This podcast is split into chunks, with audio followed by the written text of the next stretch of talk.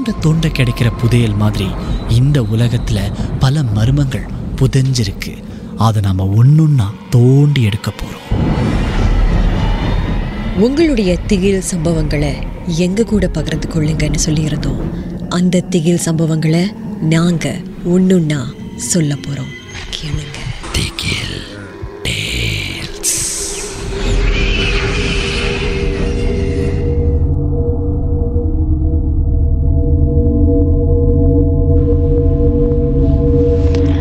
அங்கே என்னை சுற்றி இருந்த வானம் என் கூந்தலை விட கொஞ்சம் கருப்பாக இருந்துச்சு. கருப்பு மட்டும்தான் கண்ணு முழக்கத்தில் விட்டு தென்பட்டுச்சு. நாங்கள் அங்கே வண்டியில் போயிட்டுருக்கும்போது அதாவது மலைகளை நடுராத்திரியில் தாண்டி கொண்டிருக்கும்போது திடீரென்று வண்டி நின்று விட்டது. ஊட்டிக்கு சென்று கொண்டிருந்தோம். அந்த மலையை சுற்றி சுற்றி எங்கள் வண்டி போயிட்டு இருந்துச்சு. வண்டி திடீர்னு நின்றுச்சு. எங்களுக்கு ஒன்றுமே புரியல. கீழே தான் பெட்ரோல் போட்டிருந்தோம். எப்படி அதுக்குள்ளே வண்டி நிற்கும் அப்படின்னு எங்களுக்கு புரியல. புது வண்டி வேற. மணி சரியாக ஒரு மூணு ரெண்டரை இருந்திருக்கும்னு நினைக்கிறேன். ராத்திரி ரெண்டரை மூணு மணி இருந்திருக்கும்னு நினைக்கிறேன்.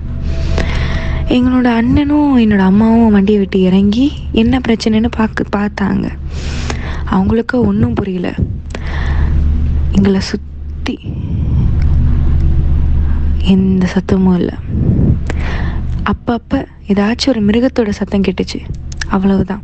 இப்படியே ஒரு அரை மணி நேரம் எங்கள் அம்மா அண்ணனும் வெளியே நின்றுட்டு இருந்தாங்க. யாருக்கும் தொடர்பு கூட கொள்ள முடியல அங்கேருந்து. நாங்கள் தவிச்சிக்கிட்டு இருந்தோம். அப்போ நானும் என் தம்பியும் பயத்தில் ஒருத்தர் ஒருத்தர் அணைச்சிக்கிட்டு உட்காந்துருந்தோம் அமைதியாக சரியாக ஒரு மூணு மணி இருக்கும். எங்களை சுற்றி இருந்த இடத்துல ஒரே மல்லிகைப்பூ வாசனை. நான் பயந்துட்டேன்.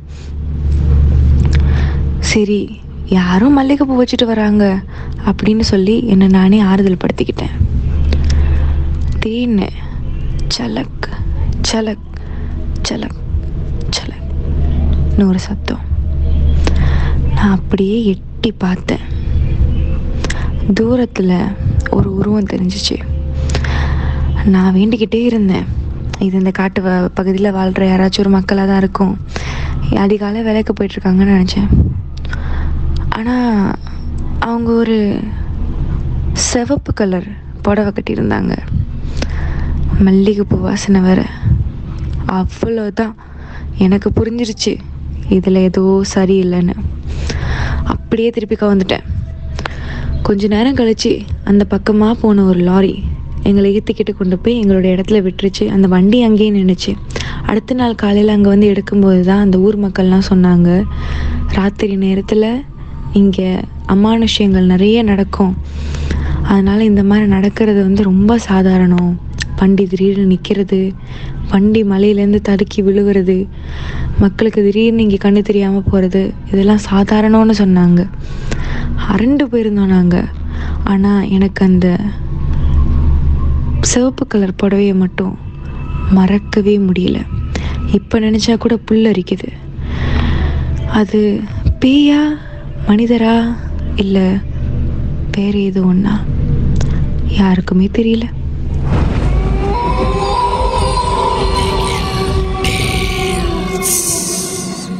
இந்த உண்மை சம்பவங்கள் உங்களுக்கு ஒரு பொழுதுபோக்காக அமையணுக்காக தான் தயாரிக்கப்பட்டிருக்கு.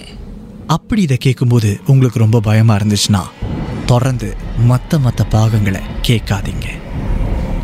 திகில்